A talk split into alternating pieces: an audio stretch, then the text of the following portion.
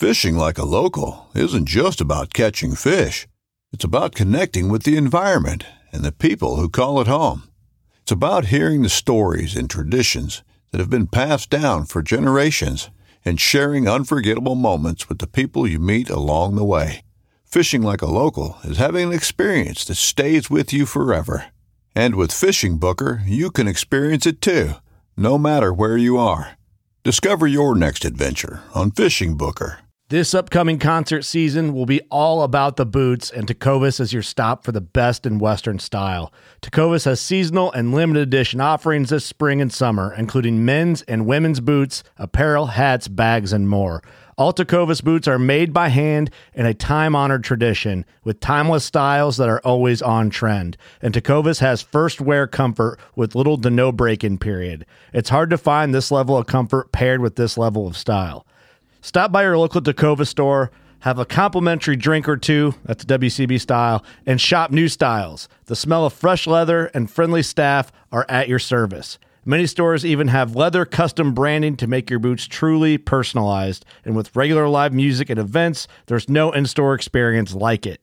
If you can't make it into a store, just visit tecovas.com. That's T E C O V A S.com. They offer free shipping on all boots, as well as free returns and exchanges, and ship right to your door. Go to tecovas.com and find your new favorite pair of boots today. Welcome to season three, episode 53 of the North American Outdoors Podcast. My name is Heidi Rayo, and I'm coming to you from the great state of Texas. Today, we're going to talk about the difference between who is an instructor and who is a mentor. What's the difference? When is it appropriate to be an instructor? When is it appropriate to be a mentor? And the lasting impressions of each. By definition, the definition of an instructor is one who teaches or instructs. So, to instruct means to furnish with knowledge, especially by a systematic method of teaching, training, and educating. The definition of a mentor is a wise and trusted counselor or a teacher. A mentor is also someone who is influential and lasts with you throughout your training.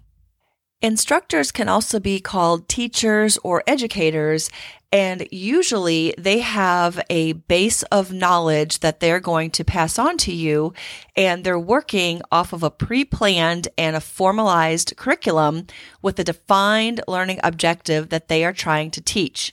These objectives are generally measurable outcomes. So the teachers or the instructors know if the students are receiving the information that they're passing on, if they're meeting those objectives, and if they can be measured. So a teacher gives instruction, a teacher gives content, a teacher is instructing material, and they're constantly checking their students or the audience to make sure that material is received heard, and understood through meeting objectives and through measuring those objectives, whether it be through questions and answers, whether it's through a formalized exam, or some other type of way that the teacher or instructor knows that their student gets the material.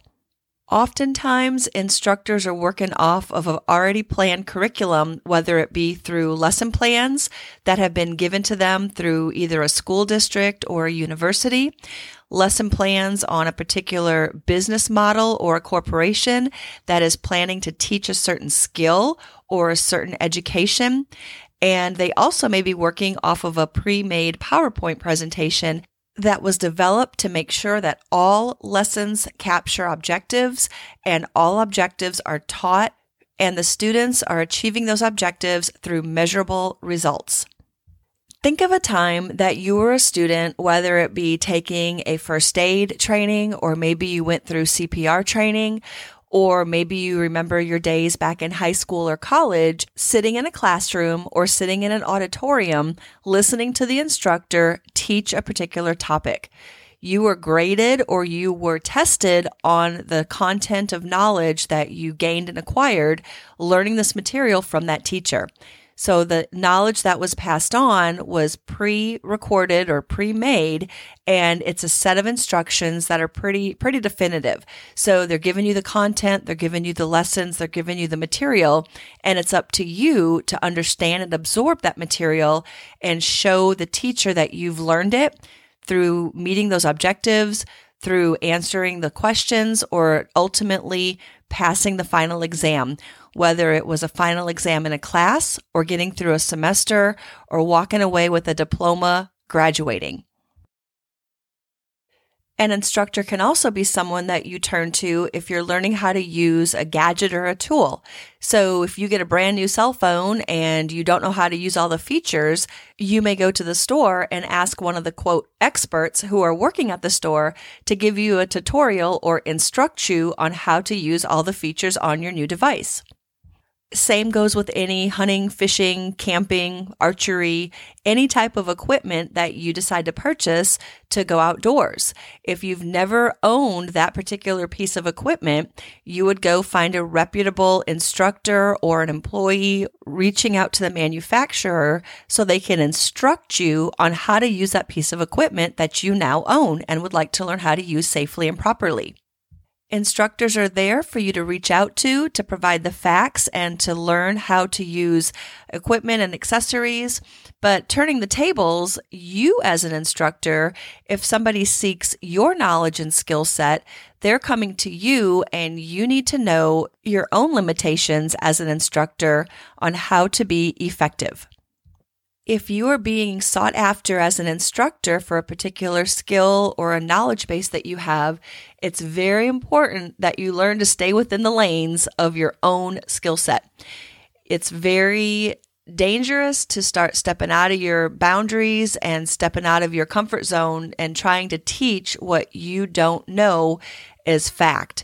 So this could get dangerous as if you're teaching a skill set and you're starting to assume or to guess on how to be safe or how to utilize equipment because the people that are seeking your information and your input they're coming to you for your knowledge base and your skill set. So you need to make sure that you're always working squarely within your base of skill and your base of knowledge. Because if you're passing that on to other people and students, you don't want to give misinformation and guide them the wrong way. If something is outside of your box, if it's outside of your base of knowledge or outside of that contained information within the formal curriculum, it is definitely okay to say, I don't know. It is okay and advisable to say not only I don't know, but let me get you that information. So, depending on whatever information that you're portraying or you're passing out to students, you should have some additional resources that you can turn to to give the students that additional information that may be above your pay grade or beyond your scope of knowledge. So if you're teaching something about firearms and it's okay that you don't know absolutely everything there is to know since the beginning of time, when cavemen started using tools, that's okay people don't like know it alls and they don't like to think that somebody knows absolutely everything there is to know because guess what? That is impossible and that's fake news. So stay within your lanes, stay within your comfort zone, and definitely stay within the curriculum that you've been sought out to teach if you are trying to teach a basic skill and questions come in if people may be more advanced that's in your group of students, it's okay to tell them that is not within the scope of this course or lesson. Let's move on to the next basic skill I'm trying to teach.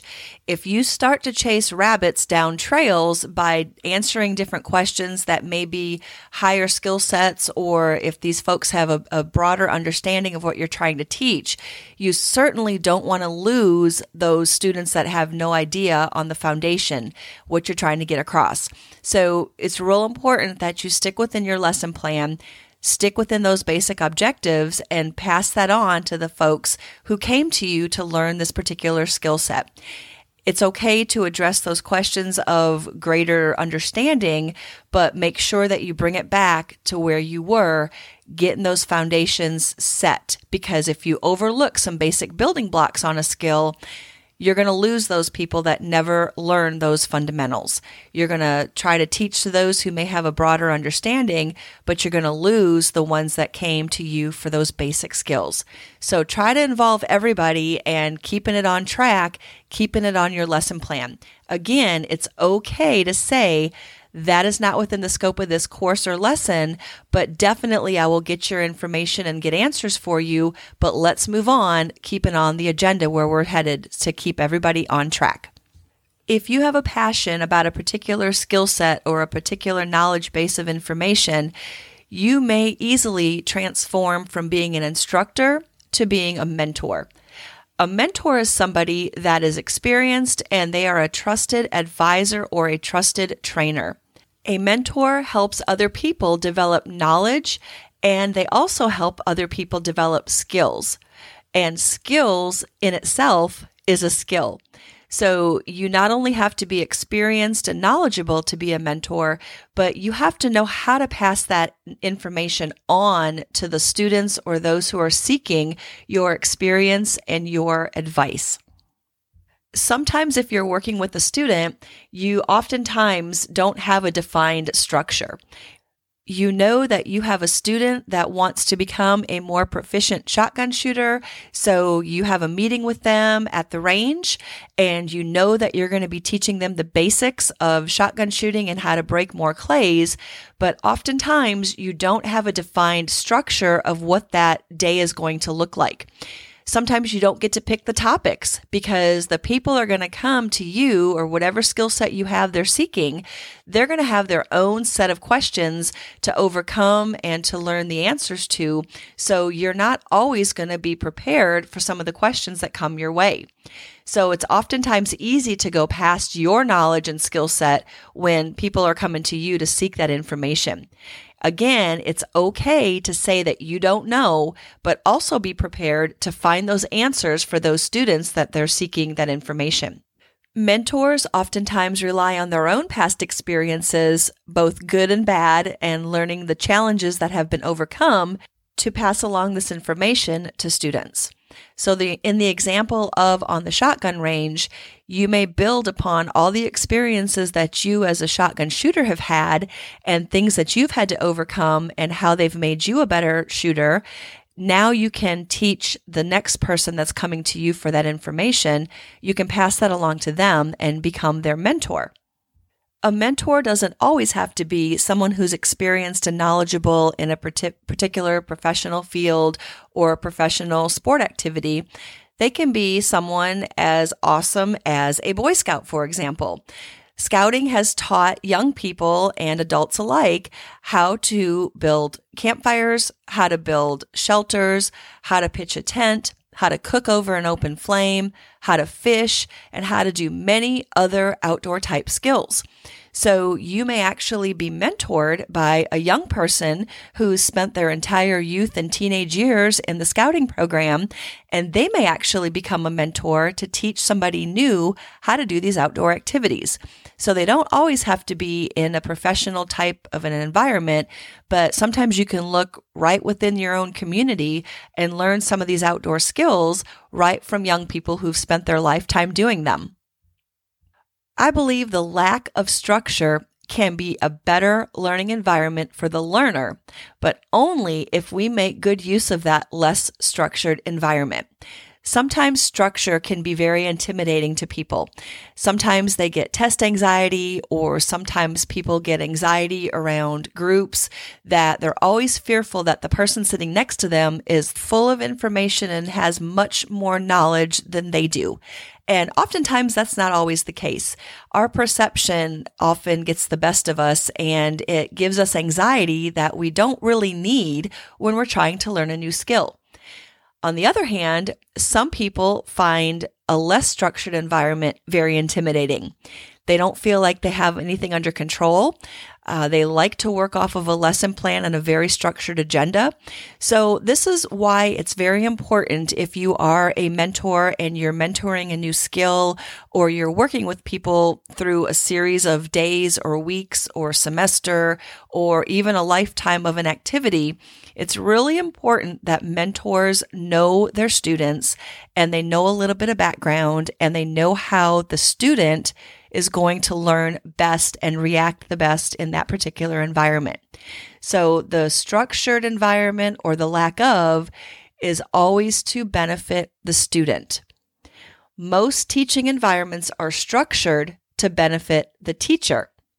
So think back of the times that you've been into a class or been into a lesson or you're sitting and learning a skill, whether it's a cooking skill or changing a tire, or if you've signed up for a class to learn a particular um, piece of education or knowledge, think about how that class was structured.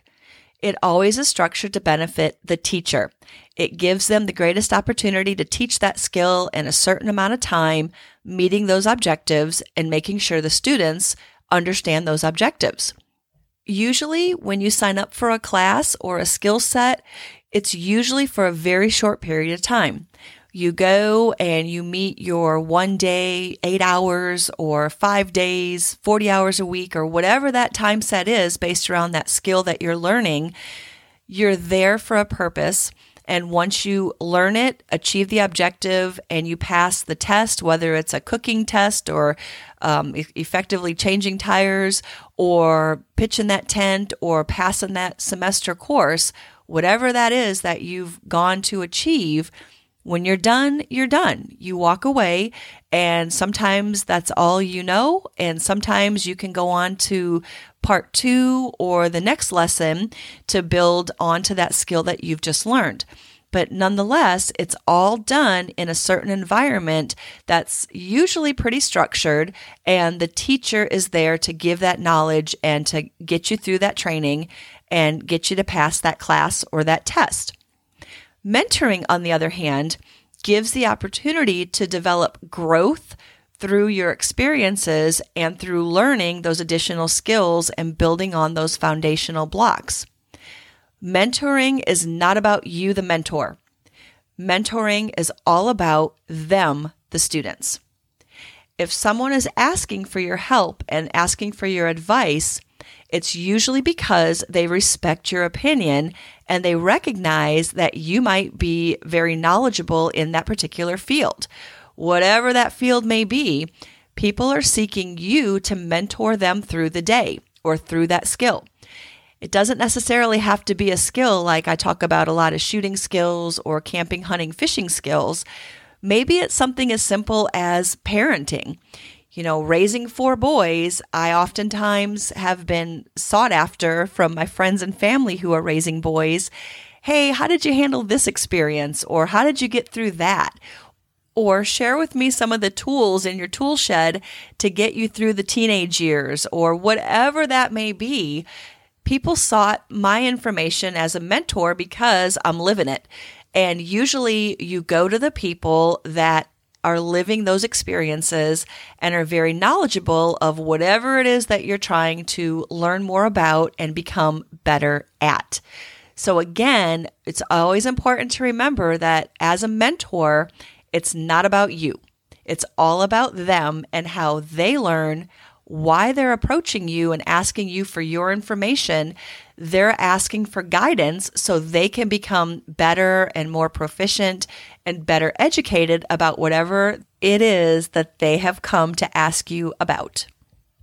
Someone is asking for your help and advice because they respect your opinion. They respect that you're knowledgeable in the past and the experience, and they want to be taught and trained by you. It's also important to control the urge you may have to respond to the way others make you feel rather than what they need. You're there in it to help your students, and it's all about them and addressing their needs and desire to learn, not about making you feel good. So, when you're teaching a new skill, it's really important that you have your student concentrate. Concentrate on whatever it is that skill may be. So, what is concentration? Concentration is the ability for you or for your student to focus all of your attention and all of your energy to accomplish one specific task. If it's changing a tire, if it's changing a diaper, whatever it is, it's the ability to focus all your attention to focus and accomplish that task. Because if your mind starts to wander and you're not focused on the task at hand, you're going to be distracted. You're going to be distracted from learning. Other thoughts are going to fill your head, and you're not going to be able to successfully accomplish that task to the best of its ability. If you start to try to multitask and do many different things, the task that you're trying to accomplish is going to diminish. So, concentration is so important for your student what this means for you is the fact that you need to make sure that all of your attention as the mentor is focused on making sure your student is concentrating. So you need to be making sure that all of your attention is on that student. Don't be playing on your phone or doing another distracting activity while your student is there to learn. So you, the mentor, Everything that you must do must be directed at making sure your student is concentrating, focused, and achieving those objectives that you're trying to get them through. So, how can you make sure that your students are concentrating? What you want to do is, whatever environment that you're in, you want to make sure that you eliminate as much distraction as you can control. You want to try to make them comfortable. You want to make sure that they're not too hot, not too cold, whatever skill set that you're teaching, if it's going to be um, mentoring them through a, t- a particular shooting skill, you want to make sure that they're comfortable so they're not focused on, I'm too hot or I'm too cold or it's too windy. So try to do your best to control the environment, whether it's going to an indoor range versus an outdoor range, going on a sunny decent day versus a blustery, cold, windy day. So do everything you can to focus on getting your student comfortable. You want to make sure that there's not too many outside distractions like other people. Uh, a lot of times people get discouraged and they get nervous when they're learning a new skill, whatever that skill may be. So again, as a mentor, you want to do your best to eliminate any kind of background noise any kind of background distraction. You want to make sure that they, first and foremost, are comfortable. You want to make sure also, as a mentor, that you are not over instructing, whatever that skill may be. There's nothing worse as a student that when somebody is standing over your shoulder giving way too many orders or way too many instructions, oftentimes that student's going to shut down. They're going to be, I'm done. I can't I don't like this. I'm uncomfortable. I'm overwhelmed. All too often, that student has a bad experience when the instructor or mentor isn't doing them justice. There are those people out there that like to hear themselves talk. They like to hear themselves brag about who they are and how many certifications they have and how many patches they wear. The look at me, look at me kind of mentality oftentimes doesn't come across very good for a new, inexperienced um, beginner in whatever skill set that you're trying to teach or to try to mentor through. So again, it's so important to remember that as a mentor, you are focused exclusively on your student and making them comfortable and making them understand that it's all about them during this lesson, during this week or month or however long that you have them with you. It's all about their comfort and their success. You need to control the urge that you may have to do that feel good stuff again and tell too many stories about your past and your successes. But again, it's all about them. Ask your students, how do you feel? What did you think? What did you see? Does that make sense? Do you understand? Am I confusing you? Ask me questions. Do you know what that means? Do you know what that word means? Do you know how to put all this together to accomplish this particular skill that I'm trying to teach you? Always turn it around and ask your students because again, you're teaching them through their eyes. You want them to be the most comfortable, the most successful, and the most confident during that time that you have them through that mentored skill.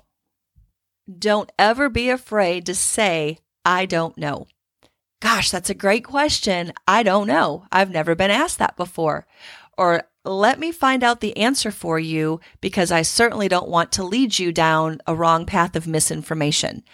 So that builds your credibility as a person, as a trainer, as a mentor by admitting that you don't know.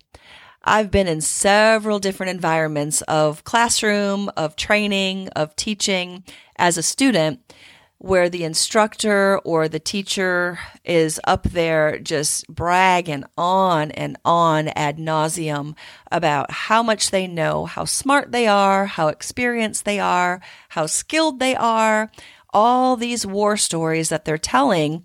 I pretty much shut down when they start going on that pathway because it a lot of people don't like that. And whether they get intimidated or it's just calling BS on all of that um, a lot of people don't like that environment. And so as a student in those different situations I try to take that and turn it around and use it the opposite and don't do that to my students.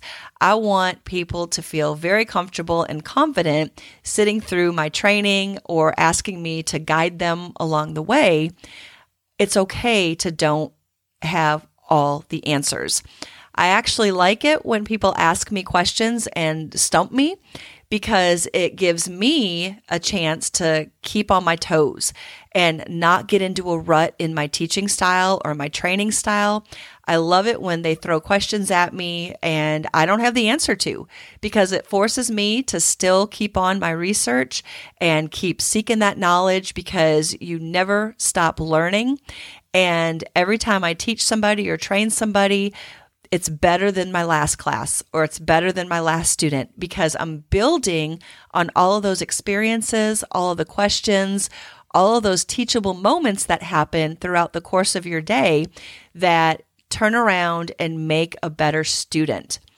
The worst thing that a, a mentor can do by trying to fill in the gaps of the I don't know information is to put out wrong and incorrect information. There's different techniques and different opinions, and that's okay.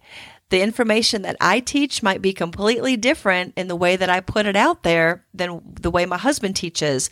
I'll use the example of cooking a big meal. My husband will get in the kitchen and it'll take him all day long to cook because what he does is when he finishes using a pot or a pan or a skillet, he is constantly washing it. He fills up the sink and he washes all the dishes as he's done using them, as he's done cooking that particular part of the meal.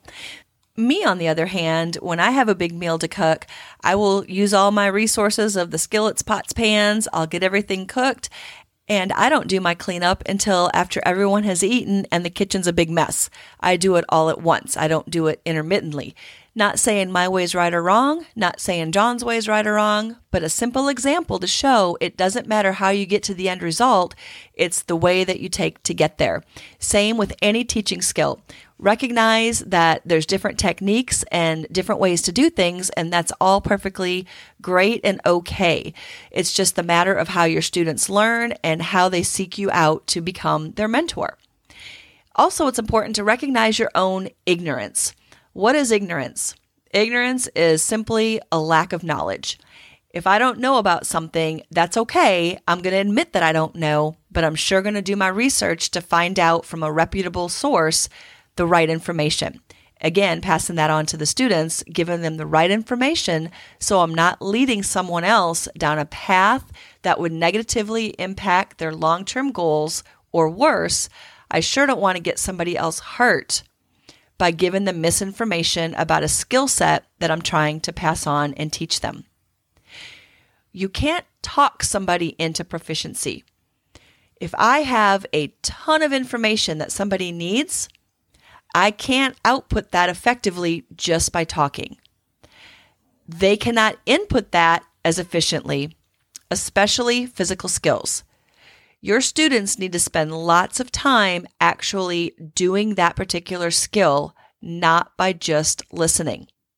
So, being a good mentor is letting your students make mistakes.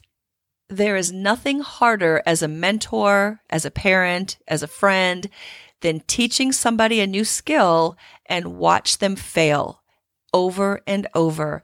As people fail on a skill, they become frustrated. When you become frustrated, too often you want to walk away and not come back to that particular skill. So there's a fine line, a fine balance when you're mentoring to recognize that in your student. Recognize that frustration. Recognize if they're not achieving that goal, whatever that goal may be. Take a break, walk away, come back to it, and go at it from a different angle. Try to use different words or teach a different way to try to get them to understand or ask them, What did you hear? How did you feel? What did you think? What did you see? Just by having your students talking to you might give you a better way to teach that particular skill. I always go back to the example, and you've probably heard this in, if you've listened to my past podcasts about the way women and men hear and perceive things. When my husband tells me to move the suburban to the front of the driveway, we have four vehicles. I hate moving vehicles. Have I said that before? I really hate moving vehicles around. So I'll back out all the vehicles, line them up down the street. I'll pull the Suburban up to the driveway, and then I'll line the remaining three vehicles behind the Suburban.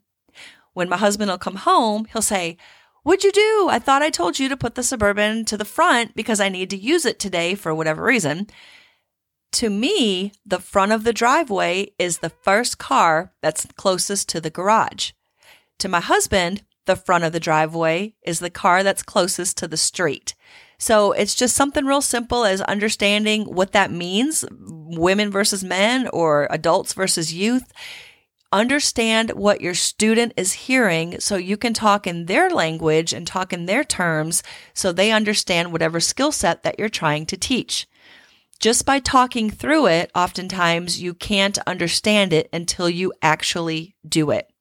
I can teach somebody all day long by talking how to hook up and back a trailer. They're not going to be able to do it well until they actually get into the driver's seat and actually are doing the skills that I'm trying to tell them how to maneuver. Putting hands on that activity is going to get that student to understand it even better.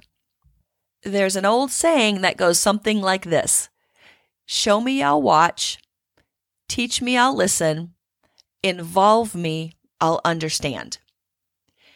They need to spend a lot of time actually doing, not just listening. There's no better learning like hands on learning. You want your students to make mistakes. Resist by being a helicopter. Resist by hovering around them, telling them everything that they've done wrong. Or worse yet, telling them how they should have did it right. Again, your student is more than likely going to shut down and stop listening and stop learning if there's negative reinforcement coming in on both sides of their ears.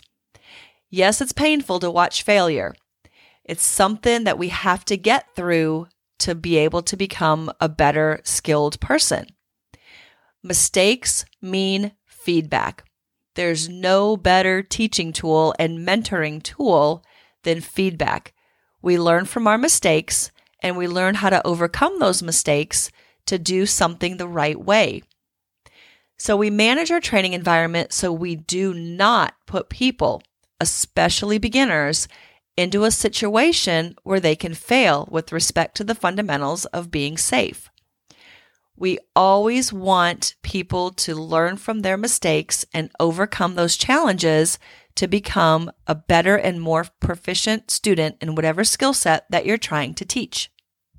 It's perfectly okay to have the environment that you're teaching in set up where your students can fail and have that safety net of failure to help them overcome what they did to make that fail and involve them in the analysis of that failure, how to fix it so they don't fail the next time. Always again involve your student and make them part of that learning process.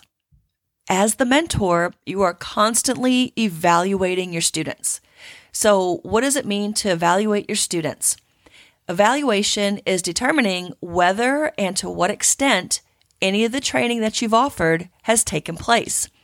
Have the students learned what you've taught them?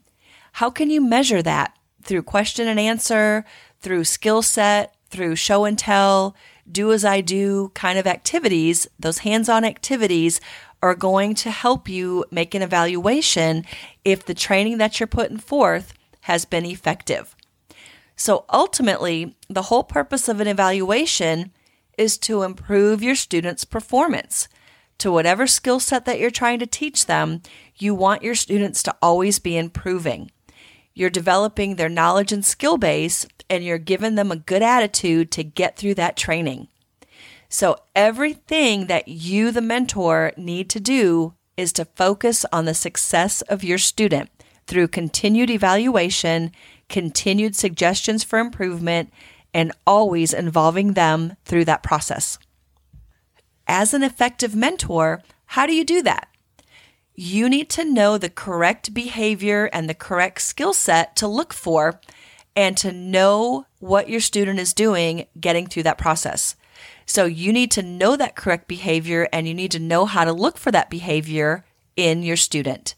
So by constantly communicating and evaluating that, you're only making a better, stronger, more empowered student learning whatever skill that you're trying to teach. Feedback is always important and it's always sought after. You always want to keep your feedback to your students positive. You're always wanting them to focus on doing the right thing and doing the positive thing.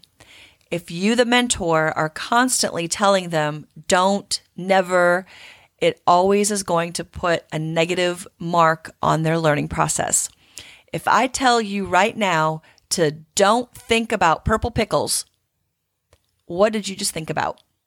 You probably just thought about a purple pickle.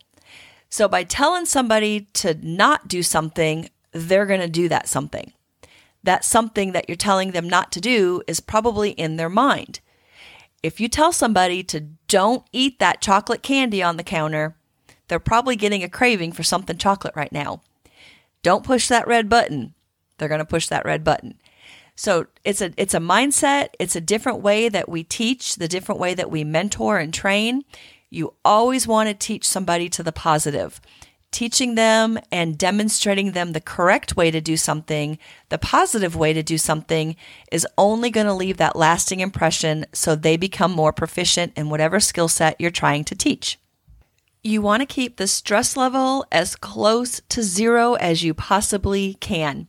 You want to focus on the fun you want to focus on motivating your students to become better learners and to truly embrace whatever skill set you're trying to teach them. And they hopefully will build the same passion that you have as the mentor into their new activity. You want to keep your mentoring environment fun and a happy place to be. By having students enjoying themselves, they're only going to become better students and better learners.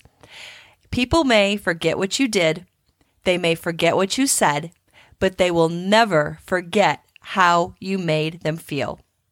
There is no better classroom than the outdoors, roaming the woods and waters and creating memories that will last a lifetime. This is Heidi Rayo, and you've heard another North American Outdoors podcast. For more information, visit NorthAmericanOutdoors.org and follow me on Instagram at North American Outdoors. Have a great day. Brave anglers search for the one they call king, but who will take his throne? Tune in to Waypoint TV's Battle for Silver, Saturday, May 18th from 12 to 6 p.m. Eastern, presented by Abyss Battery. Waypoint TV,